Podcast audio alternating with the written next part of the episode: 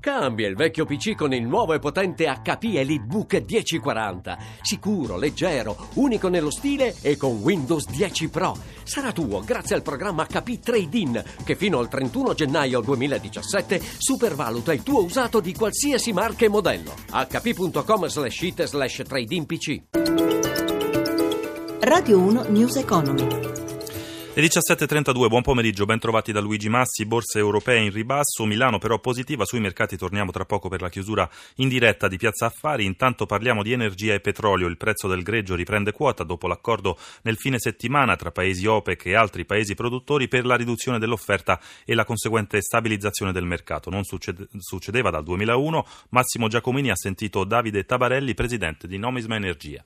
15 anni fa fu un accordo molto più blando, più ristretto e soprattutto non venne rispettato. Questa volta sembra che ci sia maggiore impegno, in particolare del più grande produttore mondiale di petrolio, più grande esportatore dopo l'Arabia Saudita che è la Russia che si è impegnata da mesi a fare qualcosa. Vedremo nelle prossime settimane se rispettano. Per quale ragione è avvenuto questo? Da quando l'Arabia Saudita che ha fatto crollare i prezzi dal 2014, da allora la, la Russia si è data da fare per far avvicinare Iran e Arabia Saudita, cosa che ci è riuscita infatti siamo arrivati all'accordo prima a fine settembre in Algeria e poi la scorsa settimana in Vienna con l'accordo OPEC e poi adesso in più questo allargato non solo alla Russia ma a altri produttori per 0,6 milioni di barili al giorno contro 1,2 di riduzione promessa dall'OPEC. Ma questo, professor Tabarelli, che cosa significa? Significa che i prezzi del petrolio cominceranno a risalire, adesso siamo intorno ai 50 dollari, il prezzo del diesel, delle benzine sono relativamente bassi, il diesel ha già fatto segnare qualche leggero aumento verso 1,3, la benzina verso 1,45, i prezzi per i più attenti, quelli del self-service. Nei prossimi giorni vedremo qualche ulteriore aumento. E poi anche sulle bollette dal primo gennaio ci sarà qualche rincaro.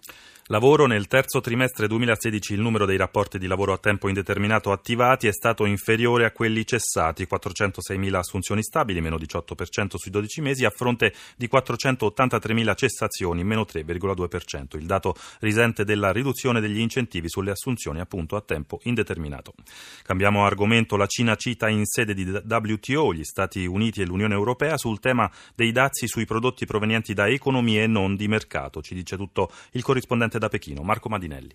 La Cina non è un'economia di mercato, questo è quanto hanno concluso Stati Uniti e Giappone. L'Unione Europea invece è ancora incerta, ma è pronta a dire che l'economia cinese non è né di Stato né di mercato, riuscendo come sempre a scontentare tutti. La questione non è economica, ma politica. A 15 anni dall'ingresso della Cina nell'Organizzazione Mondiale del Commercio avrebbero dovuto cadere le barriere antidumping sulle merci cinesi.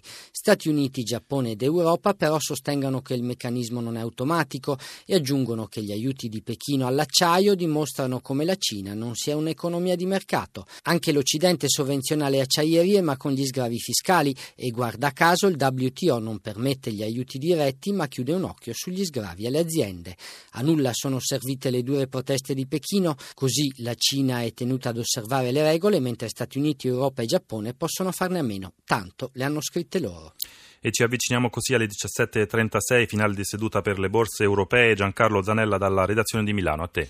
Sì, buonasera. Milano sta per chiudere, non lo ha ancora fatto, ma intanto Londra, che è la peggiore, ha chiuso proprio in questo istante meno 0,92%, Francoforte e Parigi sono appena sotto la parità, mentre Madrid appena sopra, più 0,11%, in calo anche Zurigo, meno 0,80%, quindi le borse che perdono di più sono quelle fuori dall'Eurozona. Milano in questo momento non ha ancora chiuso, mentre a New York, Dow Jones più 0,24%, il Nasdaq meno 0,55% in attesa delle decisioni della Federal Reserve che dovrebbe aumentare il costo del denaro. In questo momento la chiusura di Milano, che è la migliore, Fuzimib chiude in progresso dello 0,42% grazie agli acquisti sulle banche, in particolare Montepaschi dopo il consiglio di amministrazione di ieri, più 3,69%, ma non tutte le banche sono positive, in particolare Unicredit cede poco più del 3% dopo l'annuncio l'annuncio della vendita di Pioneer, la società di gestione del risparmio gestito alla francese Amundi. Domani Unicredit, tra l'altro, presenterà a Londra il nuovo piano industriale. Sul mercato obbligazionario spread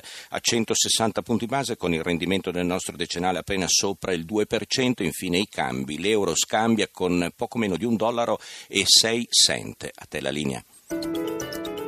News Economy torna domani alle 11.32, il podcast lo trovate all'indirizzo newseconomy.rai.it. In regia Alessandro Pazienza da Luigi Massi, buon proseguimento d'ascolto su Rai, Radio 1. Radio 1 News Economy.